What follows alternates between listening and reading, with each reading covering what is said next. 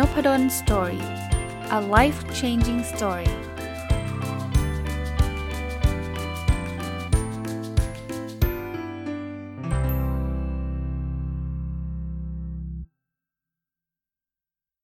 สวัสดีครับ ยินดีต้อนรับเข้าสู่นพดล Story พอดแคสต์นะครับ ก็ทุกเช้าวันอาทิตย์นะครับ หรือท่านจะฟังตอนไหนก็ได้นะ แต่ผมเนี่ยจะจะโพสต์ทุกเช้าวันอาทิตย์สำหรับพอดแคสต์ ก็จะเป็นการอัปเดต Personal OKR ซึ่งผมจะอัปเดตสัปดาห์ละครั้งนะครับ ก็บอกทุกครั้งเลยว่ามีเจตนาอยากให้ท่านทดลองทำแล้วยิ่งใกล้ปีใหม่เนี่ยหลายคนก็อาจจะมีมีแรงเนาะหรือว่ามีมี motivation นะครับ หรือแรงจูงใจในการตั้งเป้าหมายสำหรับปี 2021 นะครับ ก็ลองใช้ รูปแบบของ OKR กันดูนะครับถ้าเกิดท่านตั้งเป้าแล้วมันยังไม่สำเร็จนะลองเปลี่ยนรูปแบบดูก็ได้นะครับถ้ามันไม่สำเร็จเหมือนเดิมก็มันก็เหมือนเดิมอะใช่ไหมถ้าเกิดมันสำเร็จเนี่ยมันก็อาจจะคุ้มค่ากับที่ท่านทดลองก็แล้วกันนะครับแล้วก็นอกจากการอัปเดต Personal OKR แล้วก็จะเป็นการตอบคำถามประจำสัปดาห์นะครับเอาละครับ ช่วงนี้มันเป็นช่วงใกล้สิ้นปีนะครับ OKR รายควอเตอร์ไตรมาสที่ 4 แล้วก็รายปีเนี่ยจะเห็นว่าหลาย ๆ ข้อเนี่ยก็ สำเร็จแล้วนะครับ หลาย ๆ ข้อก็เข้าใกล้ขึ้นไปทุกทีนะครับ มีบางข้อนี่ไม่น่าเชื่อนะ คือไปปลายไตรมาสที่ 3 นี่คิดว่าคงทำไม่ได้แน่ ๆ แต่ว่าไตรมาสที่ 4 ก็ขึ้นกลับขึ้นมานะครับ อะลองมาดูกันนะครับ objective ข้อที่1ก็คือมีสุขภาพแข็งแรง key result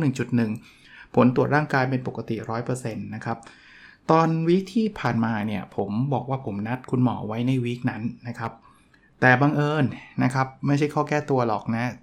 ภรรยาไม่สบายนะครับ เพราะฉะนั้นเนี่ยคือคือนัดตรวจพร้อมกับภรรยานั่นแหละ ก็เลยขอเลื่อนไปก่อนนะคิดว่าภายในสิ้นปีนี้คงได้ตรวจนะครับนะภรรยาก็ก็หายแล้วล่ะนะฮะเพราะฉะนั้นเนี่ย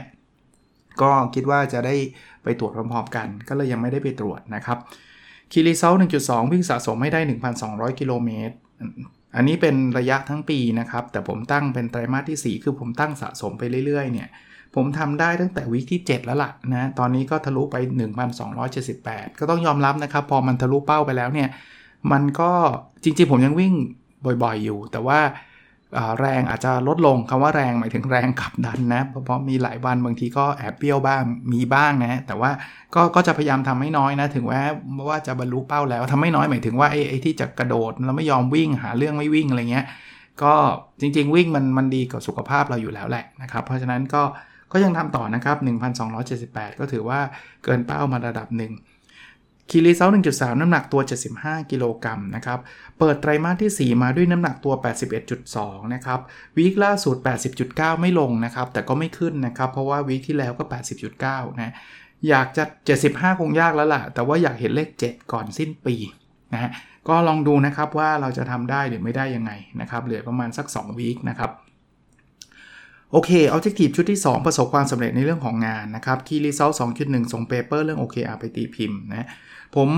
คงไม่ได้ส่งแน่ๆ อันนี้อันนี้ค่อนข้างมั่นใจแล้วล่ะนะครับนะแต่ว่าที่น่าจะทำได้เสร็จก่อนปลายปีนี้ก็คือเก็บข้อมูลสำเร็จลุล่วง ตอนนี้ก็มีหลายท่านก็กูนา ให้ติดต่อมาแล้วก็บอกว่าอาจารย์มาเก็บข้อมูลกับที่บริษัทได้นะอะไรเงี้ยต้องขอบพระคุณนะครับกำลังทำให้ให้ทีมวิจัยติดต่อท่านไปอยู่ ก็ถ้าได้ชุดนั้นมาเนี่ยคิดว่า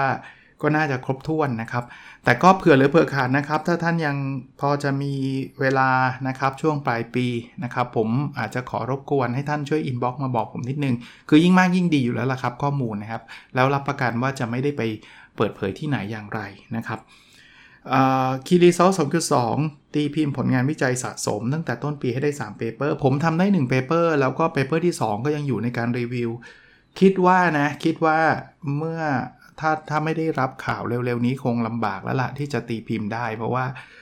ยกเว้นว่าเขา accept กลับมาเลยนะ ถ้า accept กลับมาเลยก็ถือว่าโอเค แต่ว่าคงค่อนข้างยากนะฮะโอกาสที่จะ accept กลับมาเลยก็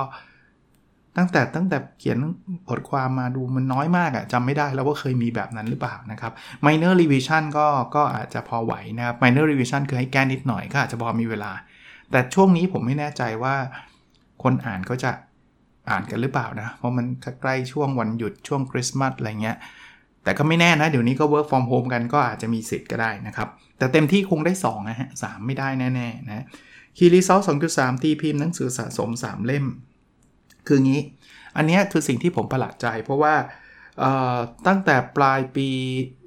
เอางี้ตอนตอนล่าสุดเนี่ยผมทำได้ 1 เล่มเนาะเพราะฉะนั้นเนี่ยผมก็คิดว่ามันก็คงได้แค่ประมาณนี้ 1 เล่มก็หนังสือ Future Mindset ที่ออกกับสนักพิมพ์วีเลอร์นะครับเมื่อความคิดที่คุณมีใช้กับงานวันพรุ่งนี้ไม่ได้นะ แล้วก็คิดว่ามันเหลือเดือนธันวาเดือนเดียวเนี่ย ผมไม่น่าจะพิมพ์ได้ 3 เล่มหรอกนะครับ 2 เล่มภายใน 1 เดือนดูจะยาก แต่ว่า ก็ต้องขอบคุณออกอากาศเลยแล้วกันนะครับ ผมก็วันหนึ่งก็มีคุณบอลนะครับ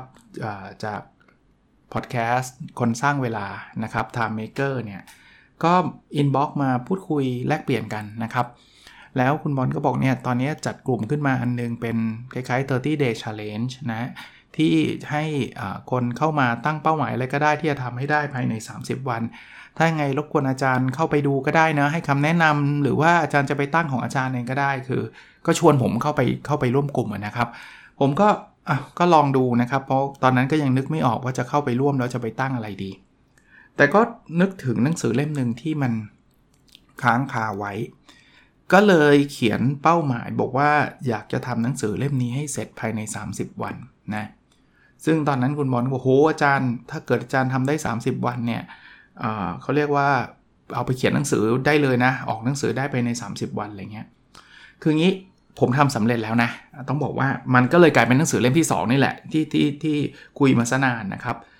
ชื่อหนังสือนะครับ The Little Book of OKR นะครับ เอาไว้เดี๋ยวยังไงผมจะไปโพสต์ในเพจ เป็นหนังสือภาษาอังกฤษ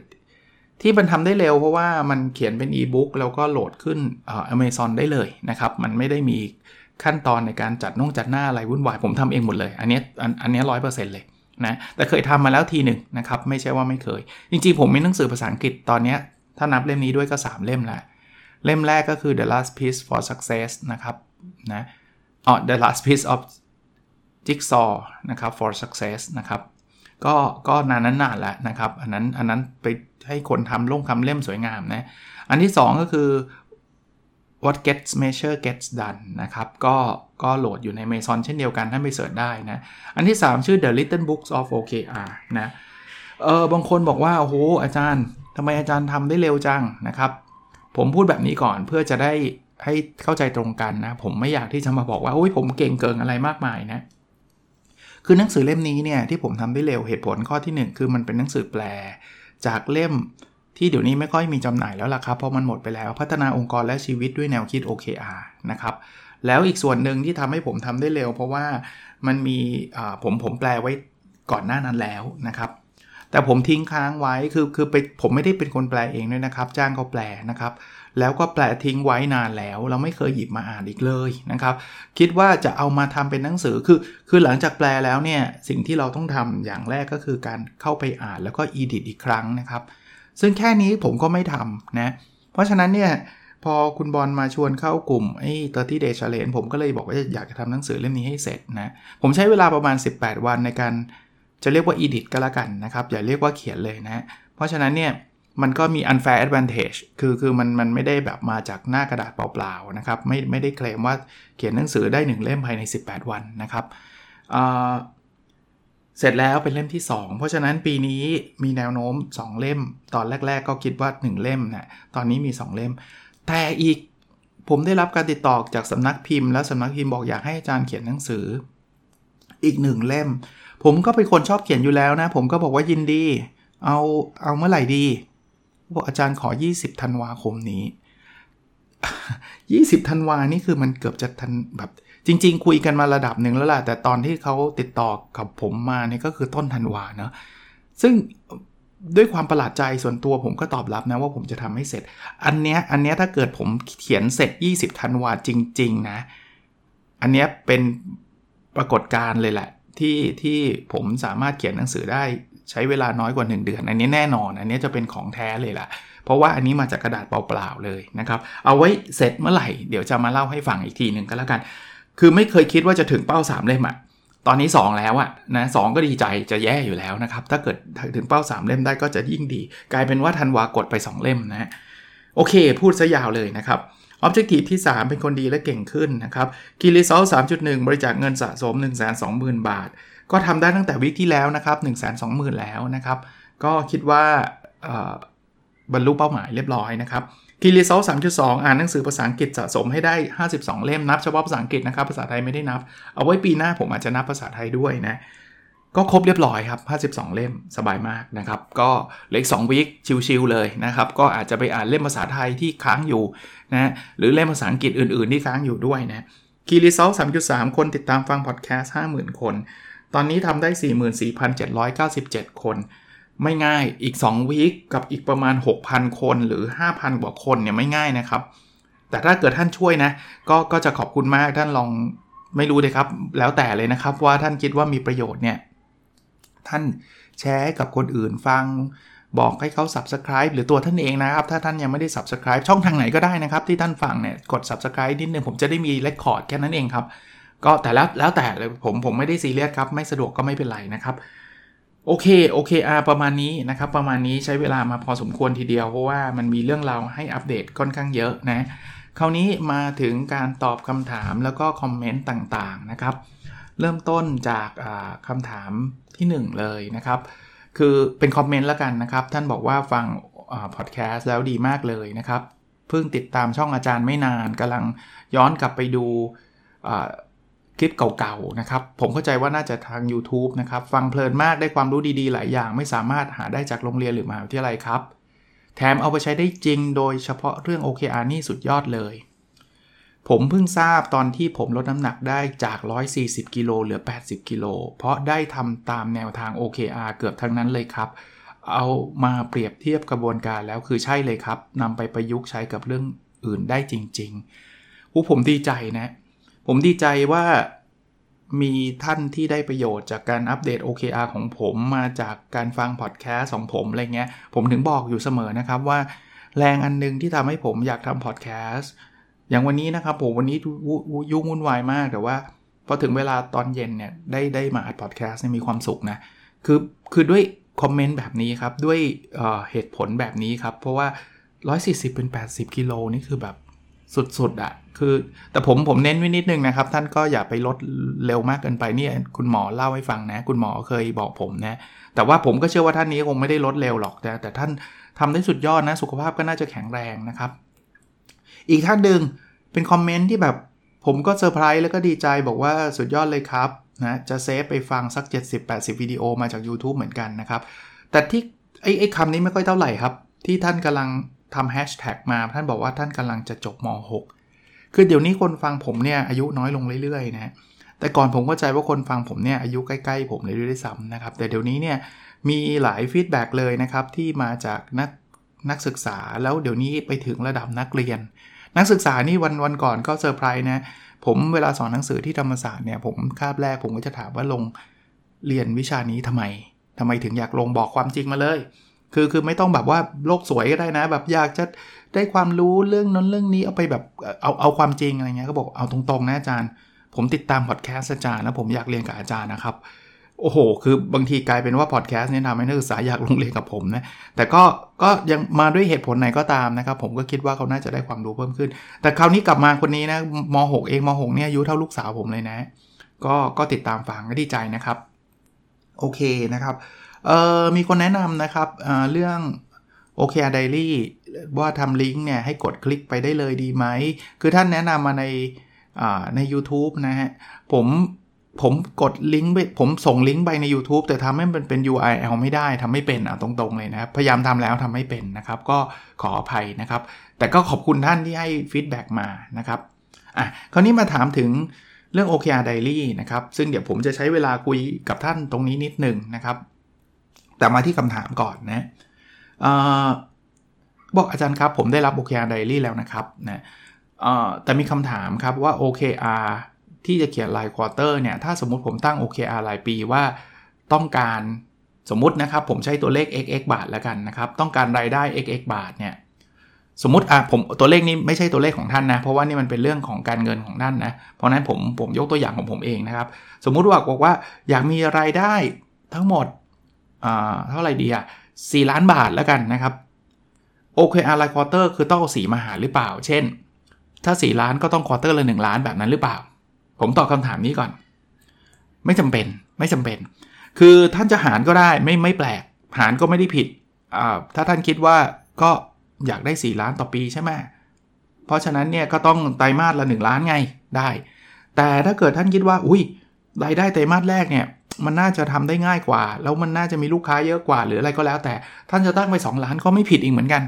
นะครับ เพราะฉะนั้นเนี่ยท่านตั้งเป็น1 1ไตรมาสโดยที่ไม่ต้องหาร 4 ก็ได้ หรือท่านจะหาร 4 ก็ได้อะคราวนี้คำถามท่านอีกนิดนึงก็คือ แล้ว Q2 เนี่ยสมมุติว่าไตรมาสแรกเนี่ยท่านทำได้เมื่อกี้ 1 ล้านใช่ไหมผมตั้งตั้งไว้ 1 ล้านนะอพอ Q2 เนี่ยท่านจะตั้ง ว่าเป็นอีก 1 ล้านในเฉพาะใน Q2 หรือตั้งเป็นสะสมตั้งแต่ต้นปีเป็น 2 ล้าน ก็ตอบท่านแบบนี้ว่าไม่ได้มีผิดมีถูก ท่านจะตั้งไปทีละไตรมาสแยกออกจากกันเลย คือเมื่อกี้ตั้งหลายปีเป็น 4 ล้าน ไตรมาสที่1ท่านตั้งรายได้ 1 ล้าน ไตรมาสที่2ท่านจะตั้งรายได้เฉพาะไตรมาสที่ 2 1 ล้านก็ได้ แต่ถ้าเกิดท่านฟัง OKR ของผมที่เมื่อกี้ผมผมเขียนไว้อะท่านจะสังเกตว่าหลาย ๆ ข้ออย่างการวิ่งเนี้ย ผมจะตั้งแบบสะสมมากกว่าตั้งทีละควอเตอร์ เหตุผลไม่ได้มีอะไรมากครับ มีอยู่ 2 ข้อเวลาผมตั้งแบบสะสม ข้อที่ 1เวลาไตรมาสหนึ่งเนี่ยแล้วผมทำได้เกินเป้าเยอะๆเนี่ยผมจะมีแรง เพราะว่าผมรู้สึกว่ามันเอาไปใช้ในไตรมาสสได้ไงนึกออกไหมสมมุติว่าเอาเก็บเงินเนี่ยหล้านเนี่ยท่านเก็บได้แล้ว 1 ล้าน สมมุติว่ามันเหลืออีก 2 สัปดาห์เนี่ยท่านอาจจะเก็บสร้างรายได้เพิ่มเป็น1ล้าน2แสนก็ได้ แล้วพอไตรมาส2เนี่ยท่านจะนับบอกว่า เเราจะเก็บเงินหรือหารายได้ตั้งแต่ไตรมาสที่ 1 สะสมจนถึงไตรมาสที่ 2 เป็น 2 ล้านเนี่ยท่านจะมีทุนเก็บไปแล้ว1ล้าน2แสนนั่นนึกออกไหมฮะ เพราะว่า 2 0 0แสนเนี่ยท่านทำไว้เผื่อตั้งแต่ไตรมาสที่ 1 ไปแล้ว อย่างเงี้ยผมชอบมากกว่า เพราะมันมีมันมีกำลังใจในการทำเกินเป้ามากกว่า ถ้ามันเป็นเป้าละ1ล้าน1ล้านเนี่ยพอเรามันเกิน 1 ล้านแล้วเราก็ไม่รู้จะทำต่อไปทำไม มันจะมีอารมณ์แบบนั้นด้วยนะครับกับอันที่ 2 คือผมมีเป้ารายปีไว้ไงเมื่อกี้บอกเป้ารายปี 4 ล้านใช่ไหม เพราะฉะนั้นเวลาผมทำสะสม ผมจะเริ่มเห็นตั้งแต่ คือผมไม่ต้องไปเอาไปเปิดดูไตรมาสที่ 1 ว่าผมทำได้เท่าไหร่ไง ผมมีสะสมมา1บวก2มาแล้วไง เพราะฉะนั้นไตรมาสที่ 2ทำได้ 1.8 ล้าน ผมก็รู้ว่า 1.8 ล้านแล้ว มันเข้าใกล้ 4 ล้านไปเรื่อยๆ แค่นี้เองครับ แต่ว่าไม่ได้บังคับ ไม่ได้บังคับนะอีกอันนึงนะครับ ท่านถามบอกว่า OKR score เนี่ย คือเราต้องตั้งตอนเราตั้ง objective กับ key result หรือมาให้คะแนนภายหลังครับ คืออย่างนี้ OKR score เนี่ย มันต้องให้ทีหลัง เพราะว่ามันเป็นการประเมินผลที่ได้จริง กับสิ่งที่ท่านตั้งเป้าไว้ อย่างเมื่อกี้ท่านตั้งเป้าไว้ว่าท่านจะทำให้ได้ 1 ล้านต่อไตรมาสท่านทำได้ 8 0 0แสนสกอร์ของท่านคือ 0.8 เต็ม 1 นั่นเองนึกออกไหมฮะ เพราะฉะนั้น OKR สกอร์ไม่ใช่การตั้งเป้าหมายนะครับในในพูดเรื่องนี้แล้วนะครับ ขออนุญาตพูดถึงต่อไปเลยนะครับ คือ มีหลายคนบอกว่าได้รับ OKR Diary แล้วต้องต้องเรียนแบบนี้นะครับ ไม่ได้ทุกคนที่จะได้รับนะครับ ผมกำลังทยอยส่งให้นะครับ บอกก็บอกว่าจะภายในวันที่ 25 ธันวาคมนี้น่าจะได้รับทุกคน แต่ว่าบางคนบอกอ้าวเห็นบางคนได้บางคนไม่ได้มันมันก็มีสั่งก่อนสั่งหลังนะฮะต้องใช้เวลาสักนิดหนึ่งนะครับ คืออสำหรับคนที่ได้รับแล้วแล้วก็ใส่รายละเอียดช่องไม่ค่อยถูกนะคือ ผมทำทั้งคลิปนะ คลิปเนี่ยอยู่ในเพจนบดอนสตอรี่ท่านเข้าไปดูคลิปผมได้เลยนะครับ ผมอธิบายไว้ทุกช่องเลยนะครับ และผมเอาไอ้ OKR Diary ที่ผมกรอกที่มาอัปเดตท่านทุกสัปดาห์เนี่ยแหละผมผมใช้จริงนะครับ แล้วผมใช้ตลอดทั้งปีด้วยนะครับ รูปมันไม่ค่อยสวยหรอกเพราะว่าไอ้ OKR Diary ผมเยินมากเลยเพราะมันใช้ทั้งปีใช้ตลอดเวลานะครับ เพราะฉะนั้นเนี่ยผมก็ถ่ายรูปแล้วก็อธิบาย รายละเอียดในแต่ละรูปให้ท่านด้วย เพราะฉะนั้นเนี่ยผมเชื่อว่าถ้าท่านดูทั้งคลิป แล้วอ่านรายละเอียดเนี่ยท่านจะต้องกรอกเป็นแน่นอน และและผมคงไม่มาทวนในพอดแคสต์นะครับ แต่ว่าหลักการมันง่าย ๆ แบบนี้ครับ ที่ท่านจะต้องกรอกนะอย่างแรกเนี่ยท่านได้รับ OKR Diary ไปแล้ว ท่านกรอก Yearly OKR ผมจะไม่ได้ใส่ปีให้เพราะว่าบางคนเนี่ยซื้อเผื่อปีหน้าอีก 2 ปีข้างหน้า 3 ปีข้างหน้า ท่านก็ซื้อเผื่อไปได้เลยนะครับ เพราะฉะนั้น ผมจะมีให้ท่านกรอกว่าปีไหนแล้วก็กรอก OKR นะครับเสร็จแล้วเนี่ยท่านเปิดเข้ามานะครับ ท่านจะเป็น OKR ไตรมาสที่ 1 ท่านก็ไปกรอก OKR ในไตรมาสที่ 1 ซึ่งมันก็ต้องสอดคล้องกับ OKR รายปี หรือจะเหมือน OKR รายปีก็ได้ แต่ตัวเลขของ Key Result อาจจะแตกต่าง เพราะมันมีแค่ไตรมาสเดียว ใน OKR ไตรมาสที่ 1 เนี่ย มันจะมีช่องวีคที่ 1 จนถึงวีคที่ 13 อันนี้เอาไว้อัปเดต ผมยกตัวอย่างการวิ่งนะผมยกตัวอย่าง Q1 ของปีนี้นะ ผมบอกวิ่งให้ได้คือโอเคอะไรปีบอกว่าโอคือมี objective แข็งแรง key result รายปี 1.2 คือวิ่งให้ได้ 1,200 กิโลเมตรพอ Q1 เนี่ย ผมก็เขียน O1 คือมีสุขภาพแข็งแรง key result objective 1มีสุขภาพแข็งแรง key result 1.2 คือวิ่งให้ได้ 300 กิโลเมตร เพราะว่ามันเอาแค่ไตรมาสเดียว คราวนี้ในวีคที่ 1 ผมกรอกอะไรผมกรอกเลข 30 คือวีคที่ 1 ผมวิ่งไปได้ 30 กิโลไงครับ พอวีคที่ 2 ผมก็กอก 45 มันคือสะสมสะสมไปเรื่อยๆ คือผมไม่ได้วิ่ง 45 กิโลในวิที่ 2 นะ แต่ผมวิ่งวิที่ 1 30 แล้ววิที่ 2 15 แต่เวลาผมกรอกผมกรอก 45 เพราะว่าผมอยากรู้ว่ามันใกล้ 3 300 กิโลเมตรไปมากแค่ไหน วิที่ 3 คือ 70 วิที่ 4 คือ 85 วิที่ 5 คือ 100 วิที่ 6 คือ 130.1 ไล่ไปเรื่อยๆ แบบนี้ครับ พอสิ้นวิที่ 13 ซึ่งมันไตรมาสหนึ่งมันจะมีไม่เกิน 13วิอะครับบางไตรมาสก็ 12 บางไตรมาสก็ 13 เนี่ย ผมก็ทำได้305.3 กิโลเมตร ก็คือเกิน 300 มานิดเดียวเองนะครับ แล้วก็ช่องช่องนี้คือช่อง result นะ quarterly result แล้วก็ช่อง OKR score ก็ได้ 1 เพราะว่ามันเกิน 300 ถ้าอะไรที่มันไม่ถึงผมก็จะมีคะแนนตามสัดส่วน สมมุติผมวิ่งได้แค่ 200 จากเป้า 300 คะแนนก็เป็น 0.67 แค่นั้นเองนะครับทำแบบนี้ในทุกไตรมาสแค่นั้นครับ แล้วตอนสุดท้ายก็จะมาอัปเดต OKR รายปีอีกทีหนึ่งนะครับ โอเค เพื่อความชัดเจนคือประมาณนี้ ประชาสัมพันธ์เรื่อง OKR Daily เพราะว่าถ้าท่านฟังตรงวันวันนี้น่าจะเป็นวันสุดท้ายแล้วนะครับ ที่เปิดรับให้ท่านสั่งซื้อได้ทางลิงก์ที่ผมให้ไว้ในเพจนพดลสตอรี่นะครับ จริงๆ ในเพจเขียนไว้ว่า ภายในเวลาเที่ยงเท่านั้น แต่เอาเป็นว่ายืดหยุดละกันครับ ภายในวันวันอาทิตย์ที่ 13ธันวาคมนี้เท่านั้น ถ้าหลังจากนี้ก็ปิดรับการสั่งซื้อแล้วนะครับ เพราะนั้นถ้าใครอยากที่จะสั่งซื้อ มีคนถามมาอีกว่ามันใช้ได้กับงานด้วยหรือไม่ หรือว่าต้องใช้ได้กับชีวิตประจำวันอย่างเดียว ใช้ได้กับงานด้วยครับ คือมันมันคือ OKR ท่านจะเขียน OKR ของชีวิตประจำวันท่านก็ซื้อไปกรอกของท่านเอง ท่านจะใช้กับ ที่ทำงานท่านท่านก็ซื้อได้นะครับ ท่านจะซื้อไปฝากลูกน้อง ซื้อแจกพนักงาน แล้วแต่ท่านเลยครับ หรือจะซื้อแบบเป็นของขวัญปีใหม่ หรืออะไรก็แล้วแต่ครับผมผมได้ทั้งหมดนะครับไอตัว OKR มัน flexible แบบนั้นนะครับ เพราะฉะนั้นเนี่ยท่านสั่งมาเป็นเป็นล็อตก็ได้นะครับแต่แต่เดี๋ยวต้องให้ทีมงานก็ดูให้นิดนึงนะว่ามันมีเหลือเยอะพอหรือเปล่านะครับ ก็ก็ได้ทั้งได้ทั้งนั้นนะครับลิงก์การสั่งซื้อ อยู่ในเพจนพดล Story เรียบร้อยแล้วนะครับ ก็ประมาณนี้นะครับผมหวังว่าพอดแคสต์ episode นี้และทุกๆ episode ก็น่าจะเป็นประโยชน์กับท่านนะครับ แล้วเราพบกันใน episode ถัดไปนะครับ สวัสดีครับ